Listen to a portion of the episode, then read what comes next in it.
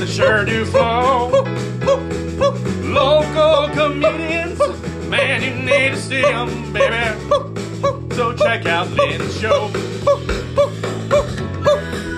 Oh, yeah, baby, subscribe. Oh, make sure you give it a like. Listen to the show.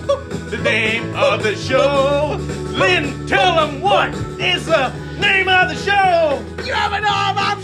Options with Thank you all for listening. Uh, we're gonna have a great time today. Hello, everybody, uh, ladies and germs, boys and germs, uh, girls and germs, non binary germs that identify as uh, boys or girls, uh, or whatever. You know, I, I keep saying we're fixing this intro, and it's truly not going to happen. Uh, today, we have a very special guest here at Barrel of the Bottoms. Uh, hit like and subscribe uh, to uh, You Have a Lot of Options, the podcast that you're listening to right now with me, your host, Lynn Navarro. You know, uh, we had like a structure for the intro, and I'm realizing this right now that you got the intro that I wanted but in separate pieces. It's like a Quentin Tarantino movie where like you see like the ending at the beginning, but then the beginning's in the middle, and then the end is the middle, and it's very Hi, guys. Uh, uh, we are here at Barrel of the Bottoms. Uh, they have been letting me uh, record the podcast here. is a wonderful venue. They put on wonderful shows here. I was on a show here, Body Language, a couple of weeks ago, where I got to strip to Nickelback, which I've had that dream so much in my life, and I'm so happy they could help me achieve it. Uh, but go to barrelofthebottoms.com. They uh, let you record your own podcasts here, and uh, they always put on a great show when we're able to have more indoor shows because it is a smaller space. All the shows here are fucking killer, and go like them and hit like them, subscribe. Leave a review. If you write reviews of this podcast, even the bad ones, I will read them on here, and I want to have a segment. So please uh, write anything that you want to about me, and I will read them on the podcast. That's pretty much what I'm saying. Okay, but we do. I do have a guest uh, now. As you know, uh, at the end of all these episodes, I always say uh, to the guest, "Who do you want to have on this podcast?" Uh, and one of the first ever guests I had on, Miss Kaylee Carr, wonderful local stand up comedian, uh, suggested this person to me. And she has been the first person to kind of just respond back and be like, Yeah, I will totally do this podcast with you, you adorable little hamster.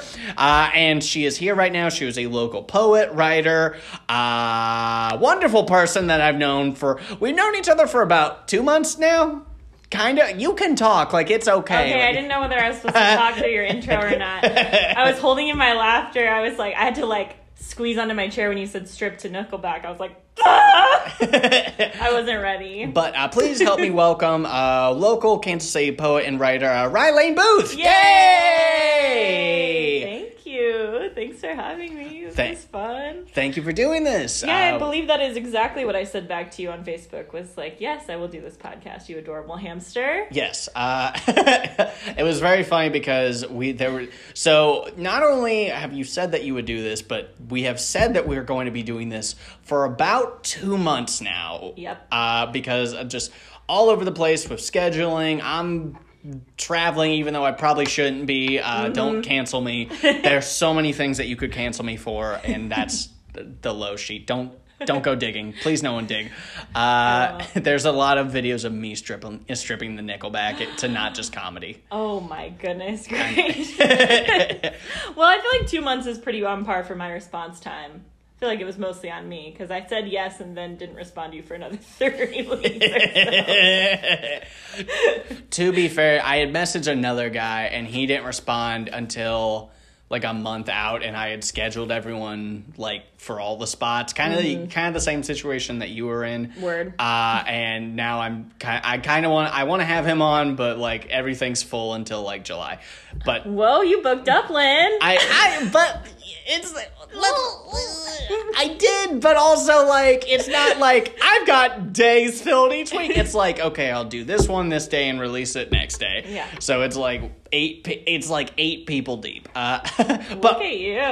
yeah, look at me go. But we didn't invite you on the podcast to talk about the podcast. We invited you to talk about uh, your writing. You're a poet, Yeah. and uh, if we are being very, very honest, uh, I have, I am n- not quite into poetry as much as I should be. Is probably like the best way to say that because it's just, I've tried so hard. There are so many women that I've tried to impress in my life, being like, I'm a poet, hmm. and every time they're like, No, you're not. And I'm like, You're right, I'm Oh not. no. So you've tried to write poetry for your suitors for your what is the what's the feminine word of suitor? Suitor to Bitches, uh.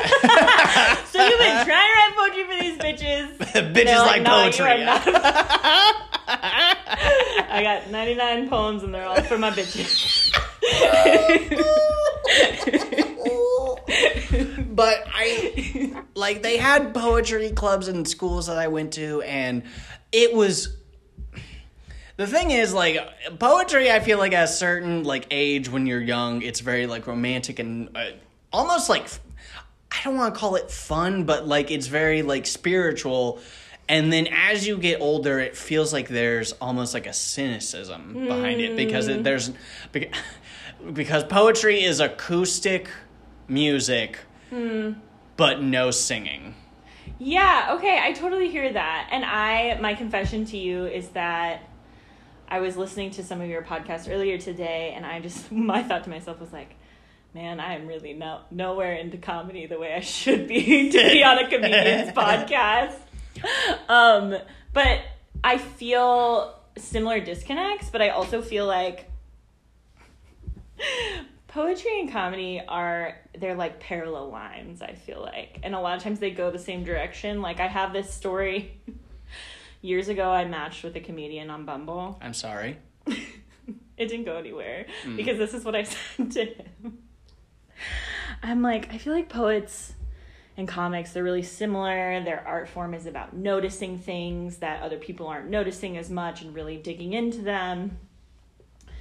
Like poets and comics are both watch watching the same snowfall and poets are sitting there thinking about like the metaphor of like the ice and the hard cold emotions and like the winter and the renewal and comics are just going haha people are falling down looking like shit Yeah, for real. Snow will be falling. Be like, damn, that bitch cold.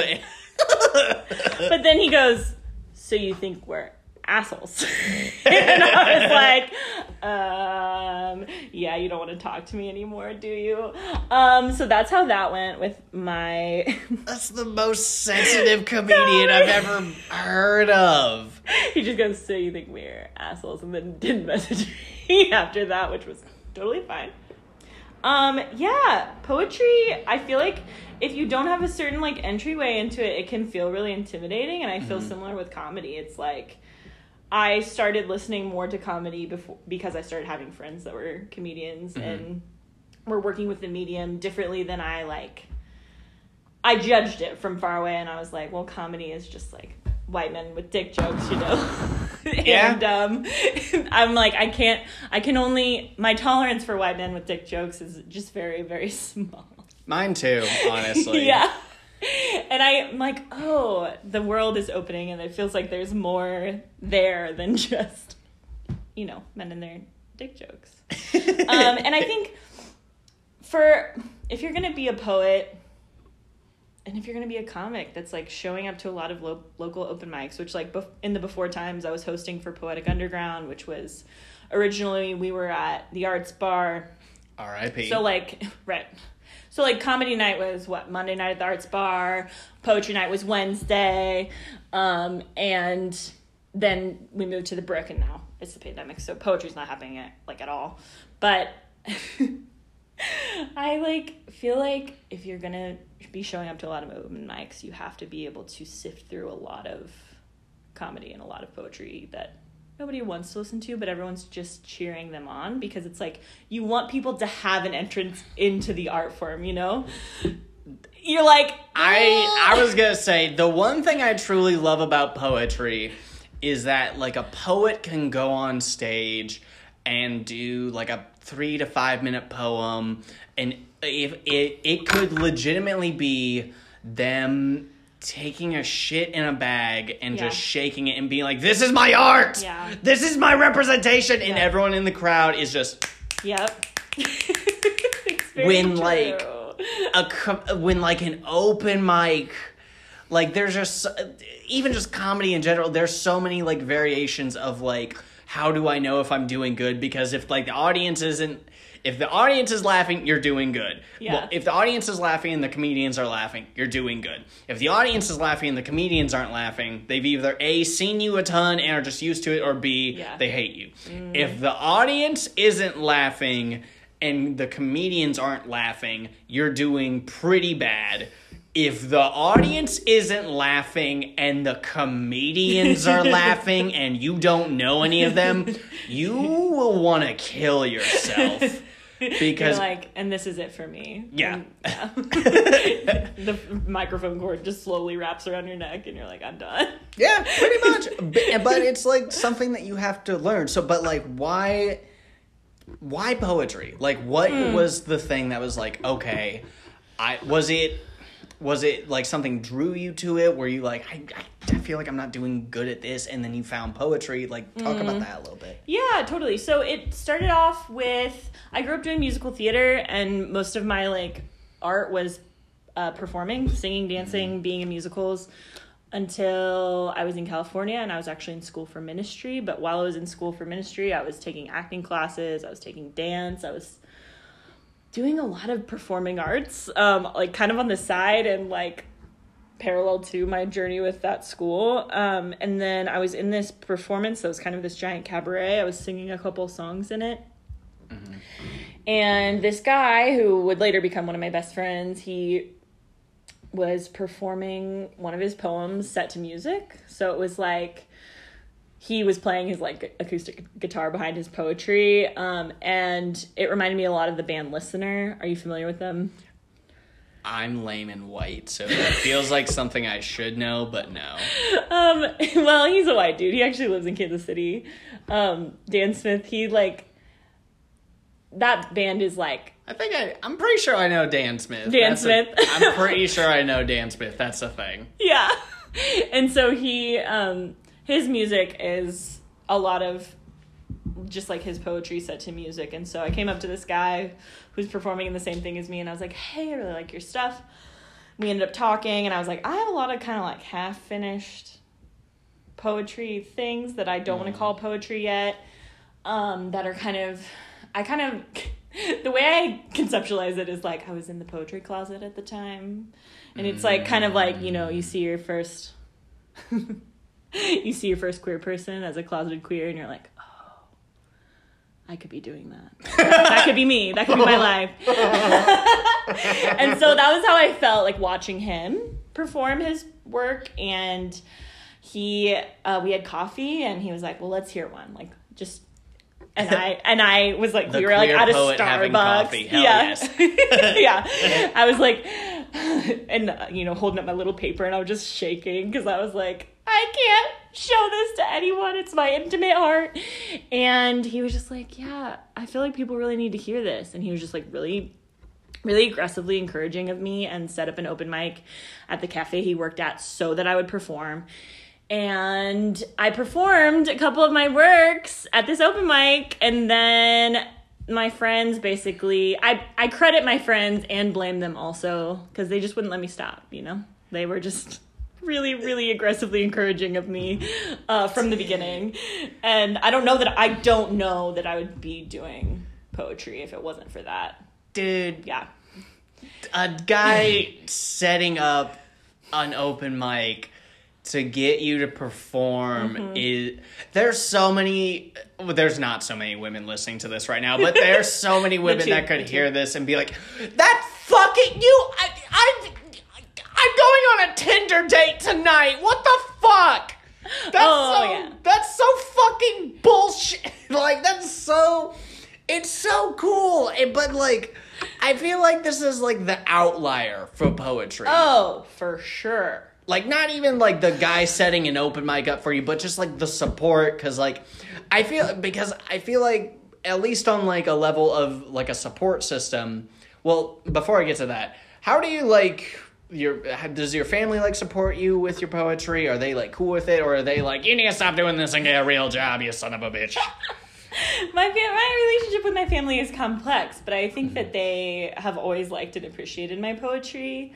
They really liked my earlier work, which had a lot more threads of like Jesus in it because I was mm. like pre my exit of religion. So they they relate to a lot of my stuff now, and I still write a lot about religion and religious trauma and the Bible, and use a lot of biblical imagery.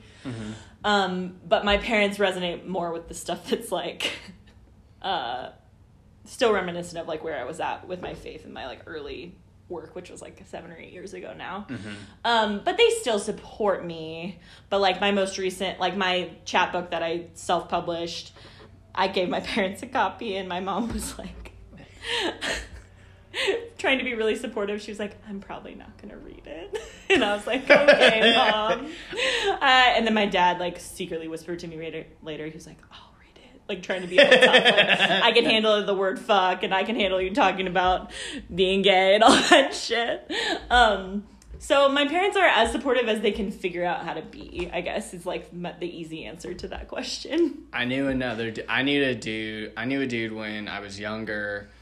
Uh, that was working on a novel, and one of his friends was like, "Yo, I don't read, but I'm gonna buy the book just so that way I can support you." And I was like, "That's that's a good friend. Like that. Yeah. Like that's a mom of like I don't understand it, but I know it makes you happy. Yeah. So I'm gonna just do it for They're you. trying, But like I feel like we're kind of the outliers in terms of like performer because at least with like comedy and poetry because my family is more supportive than they probably should be at times to the point Aw. where more comics know what my mom looks like than don't. Like if she showed up they would be like lynn's mom's here! And that's so precious. I know it's very sweet, but it's also to the point where like the first like couple of years in, they were like, "Is your mom coming?" I was like, "No, but I am. Uh, is that okay?" And like, you in this for my mom now or what? which is Like, mm. fair. Like I like if I had to pick between me and my mom, I would probably pick my mom like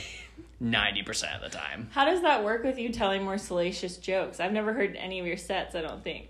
Uh, I mean, she's pretty okay with it. I mean, Yeah. I don't. I have. I mean, there's never been like anything. I don't think there's. There's never been anything that sh- she hasn't like heard before in terms of like. There's never been anything that she was never witness to. gotcha. like, it, like there could be some things that like I've got preserved, but we we gonna wait you gotta for when. save this joke for when my mom's not here. Yeah, we're gonna save these for afterlife. You know what I'm talking about, kids? Uh, but so, have you lived here your entire life? By the way, where are you I- from? I'm from Overland Park, Okay, so yes, Kansas City. Got Kansas it. City. Yeah, and then I lived in California for four years for school, and then I came back in 2015. Where'd you go to school at in Cali? I went. To, are we ready for this? Uh, wait, is it? Uh, can we do 20, 20 questions real quick with the school to see if I actually know it? I don't think you will. Okay, uh, is it a big school? No. Uh, is it a state school? No. Uh, is it a ministry school? Yeah. Okay, uh, I don't know it. See, that was easy. Um, yeah, so I went to school at um, there is a mega church in Redding, California called Bethel Church, and course I there is. went to their yes, and I went to their school of ministry, and I have a lot of mixed feelings about it.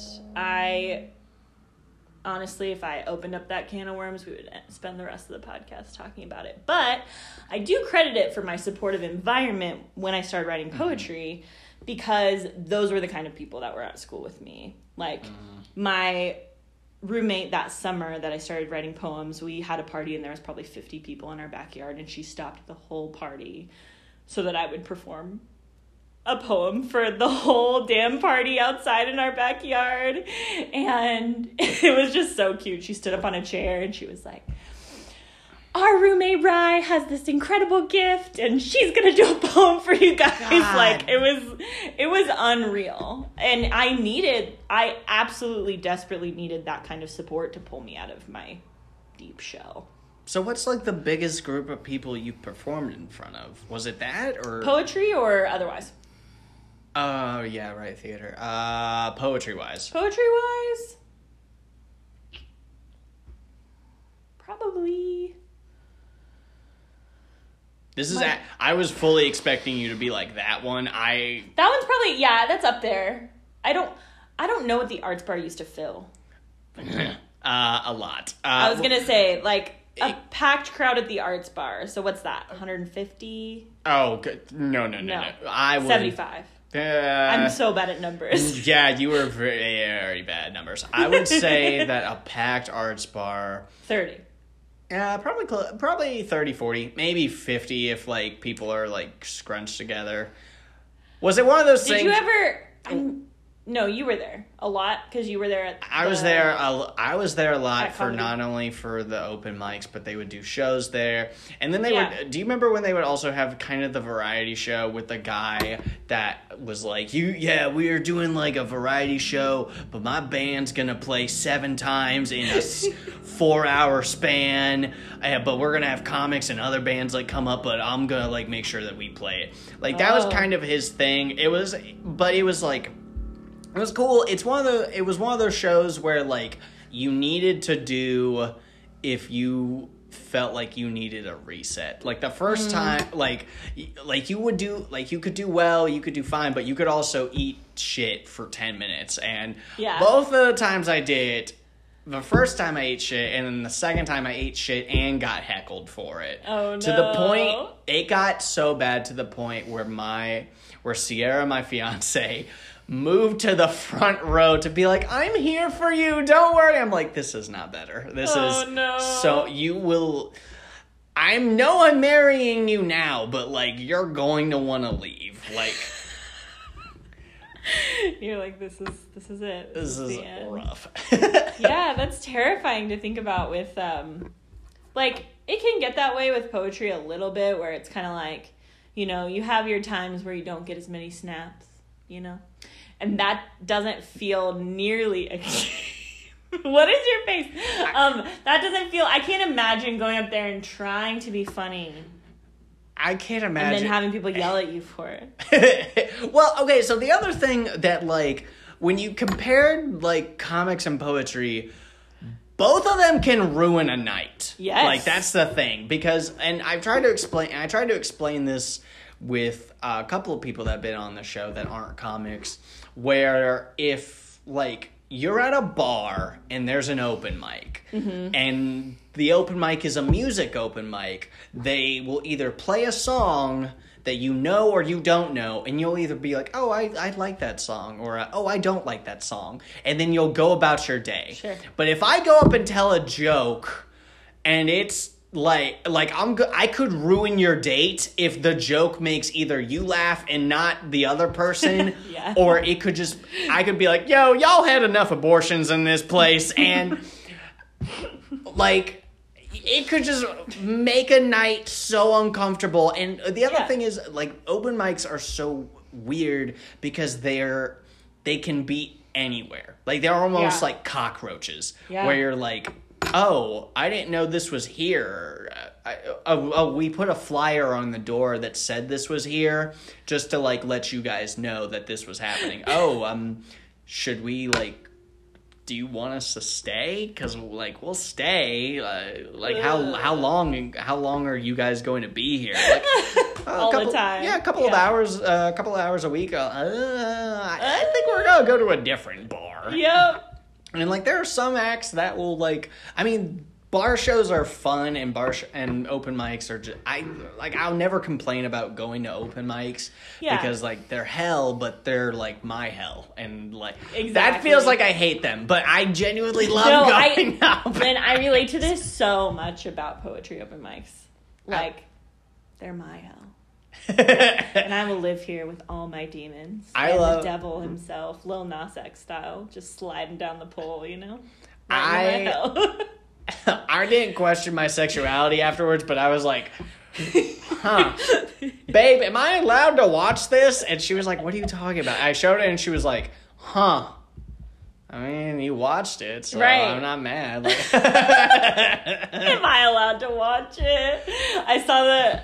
You see the meme where like the guy is like standing there and he has the headscarf on. He has like the vein popping out of his head, and he's like, and it's like straight people trying not to watch the Lil Nas X video. He also made a T-shirt. I don't know if you saw it, but he's. It's like I'm gonna paraphrase because I yeah, I'm it's not like the gonna one with it. the paragraph on it. He's it. like, I love Jesus, and the part in Lil Nas X video where he dances with Satan because it was a very cool expression of art. I was in a rabbit hole after like for two weeks. I'm very fresh out of the Lil Nas X rabbit hole. I just was only listening to that song. He's got some hidden bangers that people don't know about because they know like the Old Town Road and the Montero, but I also really love Family and then Holiday is also dope. Holiday is great. Uh, okay. I I always feel bad because it it always feels like the guest ends up interviewing me. Oh And- yeah, and, and I'm I'm too good at that. Same with therapy. I'll I'll bounce a question right back and get you not to talk to, about me at all. You ever so I'll shut up now. you ever made your therapist laugh? Oh yeah, and cry That both. That's the uncomfortable one because it's like, okay, I did something, but I don't know if it was a good something. You're like I just played a magic trick on you. That's not what we're supposed to do here. I made my con I made, I made my therapist say what, but not in a way that was like not health. It wasn't that it wasn't healthy. It was like it wasn't that she was trying to understand. It was that she was just confused because I explained how my brain feels like it works, mm-hmm. which is very much like we could be talking and you could say something simple like like we could be talking about obviously poetry which is what you're here to talk about uh-huh. and then i'll have a thought that leads to another thought Sure. that leads to another thought that leads to another thought and then i'm thinking about harriet tubman as like thanos or whatever like she has like the gauntlet the infinity gauntlet and i'm like That's the version we want on the twenty dollar bill. yeah. Oh, yes, that's actually do. And then like, but then I have to explain how I got to it to almost where it's like I think like a tree. Not s- Yeah. I don't I, I do not identify as a tree. That is not what I'm saying at all. Rewind, But like but like my thoughts feel like a tree where it's a branch after a branch after a branch Mm. and you can get to the original branch but it's gonna be a little bit yeah, it's relatable. Well, Rye, thank you so much for having me on your podcast. Yeah, I- you're so I- welcome. I it's know- so nice to have you. I'm really glad that I reached out I and you said yes. Uh, uh, do you, I, is it okay if I plug my uh, shows? Uh, yeah, everything? absolutely. Uh, Please uh, let us know where we can find you. yeah, uh, in the bottom of a well because I'm going to jump off this building here. You're going to podcast jail. Oh, thank God. They they have everyone in here. Okay, cool. Yeah, we still got plenty of time. so, with the so when you were asked to basically do poetry by a man that was like, "I'm going to run this entire thing for you," it sounded like you had wanted to do this for a while. Did you ever perform at the Jesus College, or did Yeah. Well, like poetry wise? Not well. Did you do theater? At there the was Jesus no College? there wasn't really much outlet for jesus poetry at the jesus college um but there was one singular open mic in Redding and it mm-hmm. happened once a month with a lot of former hippies in a mm-hmm. strip mall. Mm. And i think it was called like the bohemian room or like the bohemian art space or bohemian loft. Bohemian loft is what it's called. And they were again so very sweet to me there was like 12 of them and they would just be like it is so nice to have a young voice here.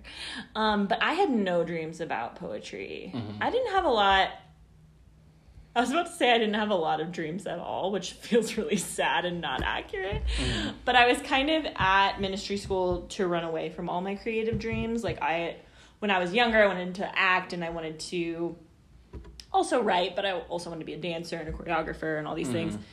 Um, and I didn't feel like I could be any of those things. Like I went to ministry school um, because I felt like I quote didn't know what else to do, but it was really that I didn't believe I was talented enough to pursue any of my art. And then I go to ministry school, and everyone's like, "You're an artist.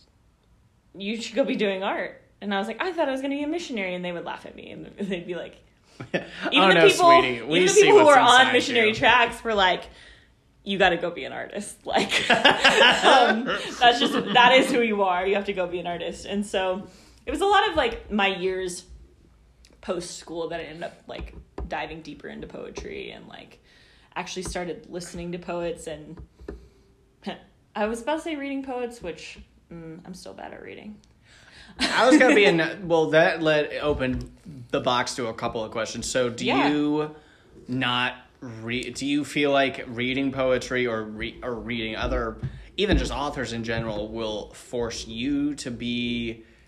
Because the thing with comics sometimes is that like if you watch like a bunch of like certain comics, like you kind of adopt their style and i love watching specials but i do have that fear that like i might accidentally steal like a cadence or like how i tell a joke do you feel like doing that whenever you read poetry or even watching poetry Yeah, I definitely can see all my favorite poets influencing all of my work. But I don't see that as necessarily a bad thing mm-hmm. because on some level we're all going to borrow little bits from each other. There's I think there's a difference between like you actively stole that mm-hmm. that mannerism or that joke or that line or that metaphor or whatever it may be and then there's like being inspired by or like i'm gonna try to write mm-hmm. that like that. Or what if i tried it like this? And like using it as inspiration and jump off point. I think that i could definitely read more and watch more poetry. I think for me especially poems they sit so heavy with me for so long that I will watch one poem video on YouTube and I'll watch the same one for like a month because I'm like the work to me like it deserves that. And so I haven't read a lot of poetry um, because it takes me uh, just a really long time to like um, dive in that way. But I I do I get that fear where it's like what if I'm just going to end up sounding like everybody I'm listening to instead of and I think t- taking time to like tap into your own voice and then also taking time to like listen and read. I think there's got to be a balance, right? No, there is. Uh, I there needs to be a more of a balance in term because I feel like what I mean, comedy is one of those things where it, and poetry feels like this too, where you need to experience it live. Like you can uh, maybe get half of both, like from either watching it on YouTube or whatever, or listening to like an album of it. But Yeah. like you need to experience it live to not only hear that laughter, but to feel that control of the room for both Yeah. of them. Do, who are some of your favorite people that you're like, that's my bitch? yeah. Um, Anis Mojgani is my favorite poet. He lives in Portland and he is like a five time National Poetry Slam winner, but he stopped slamming a long time ago. He has written so many books. Um, hi my favorite poem of his is For Those Who Can Still Ride in Airplanes for the First Time, and that's one of the ones that I'll just sit there and watch on YouTube all the time. I also really like uh, Hanif Abdurraqib. He's a poet from, I think he's from Columbus, somewhere in Ohio. But he um, he writes a lot of poetry, but he also writes a lot of essays. He writes articles on pop culture and music and sports, and he's one of my favorite writers, like overall. Um, who else do I like? Those are my top two Okay. That I can think of. Okay, I was gonna say, could you pick up a third person that has a very confusing name? I know. I was like, both these. I love Gobbledygook. Gobbledygook is the best poet I've ever seen. He just gets on stage and he pukes into a bag and says, This is my art. It's very much like that guy at the arts bar. But it's better because he wins tournaments for it. But- I know. Uh, our whiteness is showing right now. Yes. Again, don't cancel me. I love everybody. I don't care what your name is. I'll practice it. If I can pronounce Daenerys Targaryen, then I can pronounce any other person's name. Yellen. oh God, don't snap for me. I don't deserve snaps. Uh, if I can pronounce Don't Ja- snap for me. Take it back. Take it back. I, if I can pronounce Jason Momoa, I can pronounce anything. you know, oh my lord. one of the early notes I got, and if you're in this deep to the podcast, uh, you'll you'll know what the note is. But very early on, the note was, "Why does he laugh so much?" It's very hard to get through the laugh. I will say, I love that you're on this show, but if again, if you're in this deep, I do want to apologize for how aggressive our laughs have been. Yeah. And if you want to donate to the uh, Stop Laughter uh, Fund, uh, my Cash App is uh, something. I don't know. Is it your name? I can't remember. Lynn Dash. You. Oh, well. Oh, the thought passed. If you're gonna ask people for money, you gotta have your Cash App ready, Lynn. That's true. Uh, who knows? We'll, we'll figure it My out. Venmo is Ride Dash Boothe. That's R Y E dash B O O T H E. Stop laughing during our plea for them to help us stop laughing. I was worried. I was worried about laughing too much, but I personally, listening to your podcast prior to this, I find the laughter like refreshing. I listen to a lot of podcasts, and mm-hmm. I like when people let themselves laugh through it. Thank you. I find that more I don't know, it helps it loosen up and feel not so like stiff like interview. I mean not that it's not an interview, but Yeah. No, I it feel can that. feel very formulaic sometimes and I'm like I think people should laugh, especially, you know, you're a funny guy. You're a comedian. Come on. Well, I know comedians that aren't funny guys. Uh, they're funny girls. Ha ha! I gotcha. Uh, now, uh, now I really am gonna jump into the well. Um, okay, the other. Because. I did the but um yes. Yeah, uh, that's probably a sin. it's- no, it's a symbol. Uh, I didn't laugh. I just gasped. See, I kept myself. okay. Um, the other thing, and I'm kind of curious about this. Uh, so, you were talking about how like you kind of just denied being an artist for a while. Did you come out as an artist first, or did you come out as queer first? Artist first, for Okay. sure. Yeah. And then you were like, huh, I feel like I'm still not fulfilled. And then someone was like, I know what's going to help. So- Ah! Okay. Was there a question in there? Uh, oh, did I come out as an artist first or as a queer person first? yes. Yeah, I came out as an artist. 2013 or 2014, probably. Mm-hmm. Yeah, and then I moved home to Kansas City, and then I met this person who was the first person who was like not a man, who I was like, I have a crush on that. hmm I was like, there's no other explanation for this feeling. Can't explain it. I've had crushes Wasn't on ready not for it. too, so I understand. Right? You know. Yeah. You know the feeling. You're Yeah. Like, that's not a man, but I have a crush on that. But they are women, so I need. I feel like I need to clarify that because there might be someone that's like, "Wait, what are you into?" I'm like, "Ladies, Yeah. purely ladies." Although You're a straight man. boring straight, like that is that's what it said in my Tinder profile for a week. Because I had a Tinder profile for a week. One week? I For your think whole so. life? I think for my whole life. Yeah, Oh, wow. yeah, Good for you. yeah. I. That was a weird time. this is a tangent, but I'm working on I'm working on a comedy set because Kaylee and Erica are hosting an open mic this summer in our backyard called Whose Yard Is It Anyway? That's Drew Carey themed. And I told myself that I would try to sign up for one of the open mics because I have a note on my phone of jokes. Mm. Do it. But part of. It's my your backyard. it's my backyard anyway. It's my backyard, and I need it now. it's my backyard. I'll do comedy if I want to. um, but part of my set is talking about Tinder Mm, and how it's really fun to content, condense yourself into like a baseball card version of who you are. so people That can pick you, trade you. that is very funny, actually. Um, I like that. There's a. I won't give it all away. Okay, that's good, The, that's the I- less good part of it. I was gonna say because uh, I will steal it. That's the Uh, open- that's the opener. yeah, you can't have all my gold yet.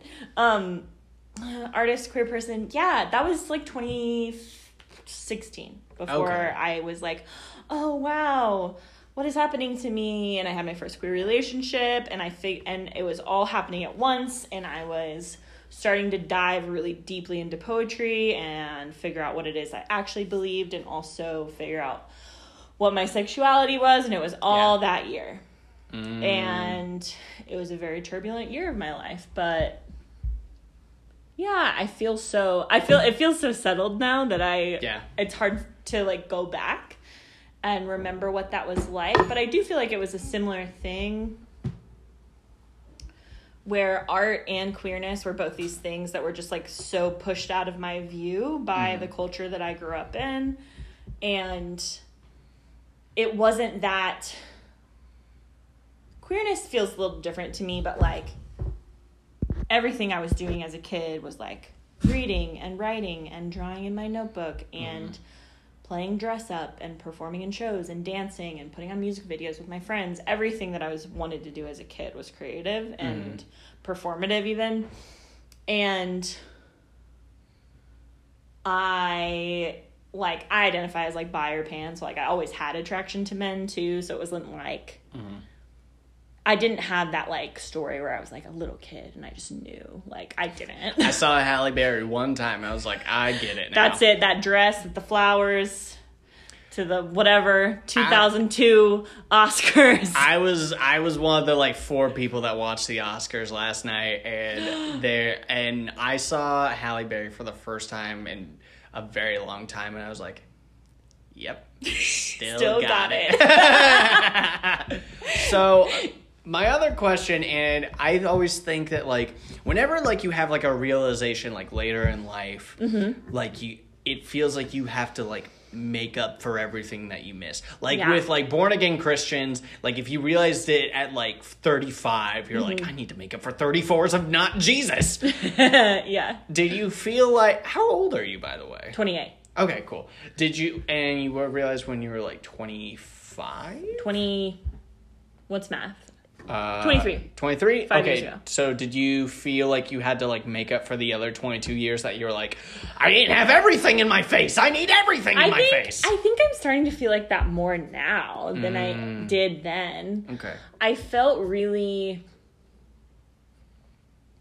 I actually just felt really traumatized and broken coming out of like my beliefs and coming into queerness and like um everything with my family has been like drastically hard and I mentally was in such a bad place for so long and you know I've been in a lot of therapy and I've had a lot of great friends and I got life coaching and all these things happened and um I am just now feeling like, wow, I can start to like enjoy my life.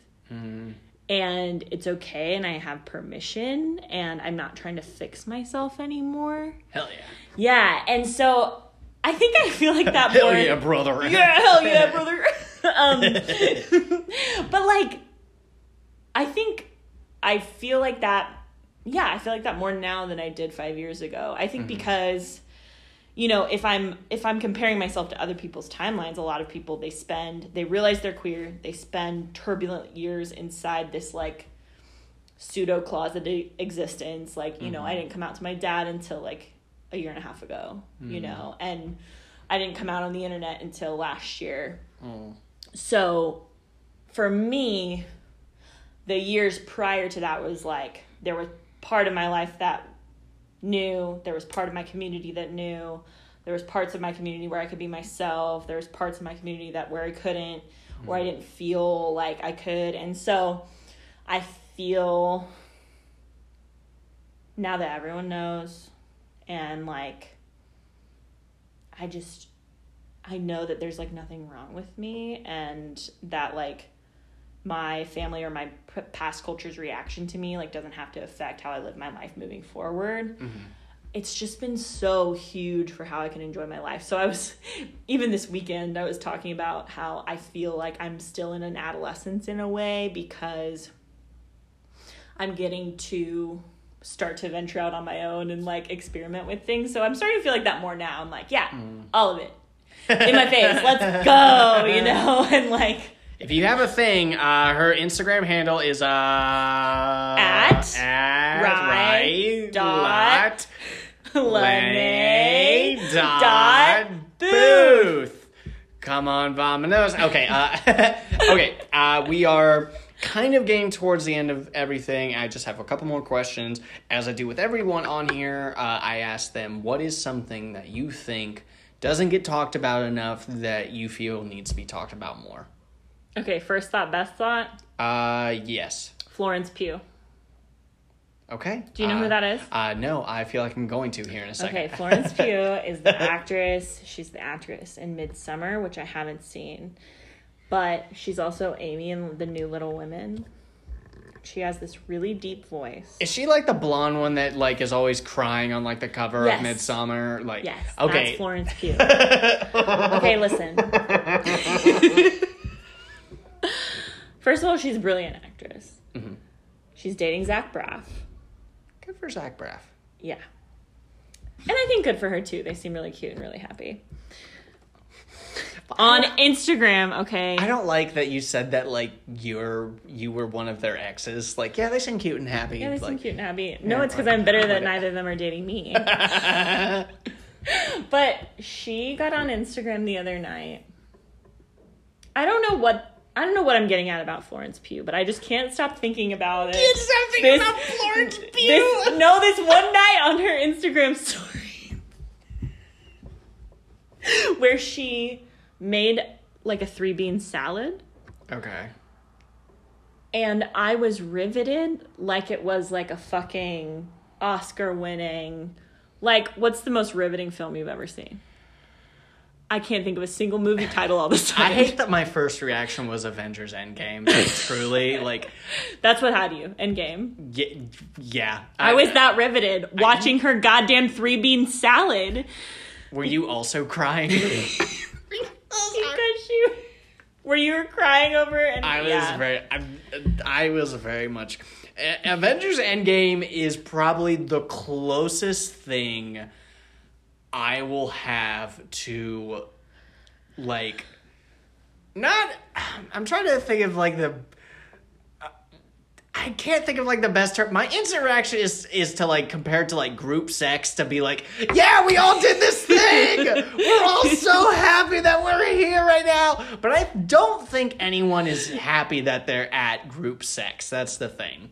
You don't think so? I don't know. It feels very much like yeah, no one will fuck us, so we all have to fuck us. So yeah, I could be wrong. I'm never going. To The most recent group sex session I heard about, I was not a part of, but I fe- it seemed Isn't like that- everyone was pretty happy to be Isn't that there. upsetting whenever you're like a bridesmaid and never a bride? Like, I was on. I was very upset. Honestly, I was. It was at a party that I had left. Not that it was a party. There was like twelve people there. Okay, it's a well, pandemic. Rye's left now. Come on over here, guys. Like, and then all of a sudden, all the clothes were off. And no, you're like, guys, uh, I wanted. This is supposed to be my crazy phase. thank God she's gone. I was Um, waiting for Florence Pugh to show up. with her apron and her little accent. But you saw like the three bean salad, and you were like, you know who doesn't get talked about enough? People that can somehow create riveting, engaging content on the internet for 24 hours. It bothers me. I think I'm jealous. I'm like, I want to be that cute, like chopping up onions. And then she was like, she would like move her camera and be like, oh, I put some spices in. And she would like pan down to her dog. And I was like, why am I. I was like, Why do I don't think I've this much? I was like, I don't. I actually don't think I've ever seen anything better in my life. Pugh Like, yeah. I couldn't. And I literally, on my drive here, I was like, can I look that up? Like, did someone save that? Because I want to go rewatch it. That's How? I want to know what that is. Like, what is it that makes me want to watch someone create a mundane bean salad in their kitchen? wholesome. I think it might just be Wholesome. wholesome. Yeah. Wholesome content. Because I don't know. I just compared watching Avengers Endgame to group sex, and I. You're not recovered from that. Are I'm you? not recovered from that. It's also not the best metaphor I could think of. It's just something that came to my head at, at like that moment. But it feels very true because it feels like there's some people crying, like people that don't want to be there, and then people that are way too happy to be there, Right. Way too invested. way too invested Do it. threesomes count as group sex or is it just I three plus? I feel like it needs to be three plus. I agree. uh, as this comes from somebody that ha that ha that uh, it does has not gotten around. I am a wholesome. I am a wholesome little angel, basically. You paused after after wholesome, and I thought you were just gonna call yourself a wholesome. Like Uh, it was yeah. a. I- I am a wholesome. I am a wholesome. Uh, I get.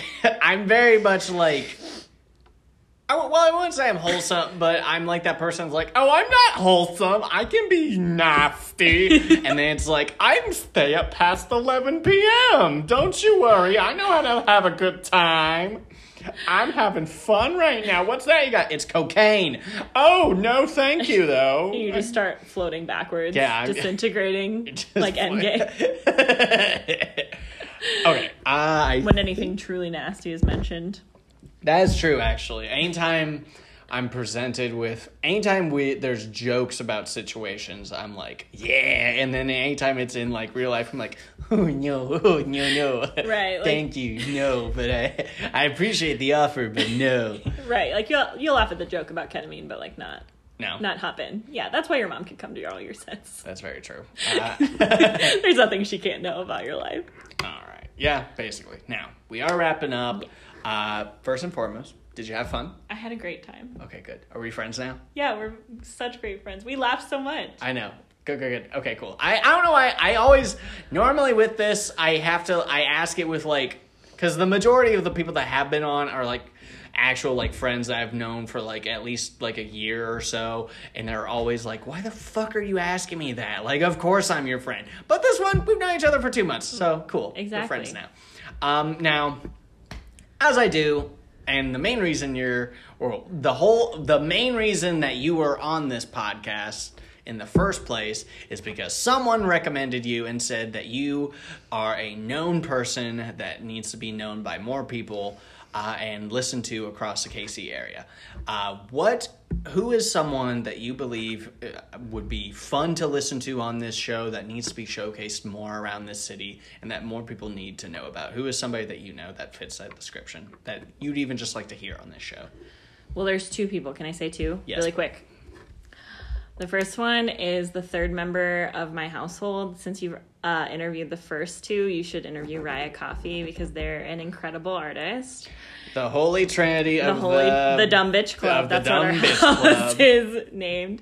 And then the second one, if you can catch him before he gets out of town, he's about to move, but he's a gem. His name's Darian Case. He used to host poetry with me at the Arts Bar, and he is a really great poet and musician. I think it, you guys would have a fun conversation. Okay. Do you know when he moves? Uh, Ma- late May or late June. Okay, cool. Let's. Darian Case. If you're We're on the listening right case to like get here. Uh, what? So what are? Shout out your socials. Where can people? I like that invited you on to do poetry, and then we never did any poetry. But uh, I know. But uh, shout out where people can watch your poetry because you did send me uh, some of your stuff, and I, and I, I don't know why. Again, I was like, okay, it's poetry, whatever. And I listened to it. I was like, why am I feeling? I hate See, that I'm feeling. Mhm. You open it up and you think it's going to be poetry, whatever, and then it gets you. That's the whole trick. But but where's everything at? Yeah, most everything right now is on Instagram. My website is under construction. My Instagram is at rye r y e dot lanae l a n a e dot booth b o o t h e, and then if you want, you can email me uh, Boothe at Gmail. If you have, you know, questions, complaints, I laughed too hard, too loud, you didn't like how I talked about group sex, etc. I brought it up. That's my fault. It's your fault. Yeah, hit me up on Instagram, and then when I launch my website, which will hopefully be in the next couple months, uh, there will be much more content on there. there. There's another podcast I was on called Queering It Up that I'll link to, as well as a the one singular poem that I have on YouTube so far called Rainbow God. But yeah, Very cool. that's cool. where it's at now. No, that very cool poem. Uh, follow her on all her socials. Uh, only send her nice emails, please. Uh, I don't.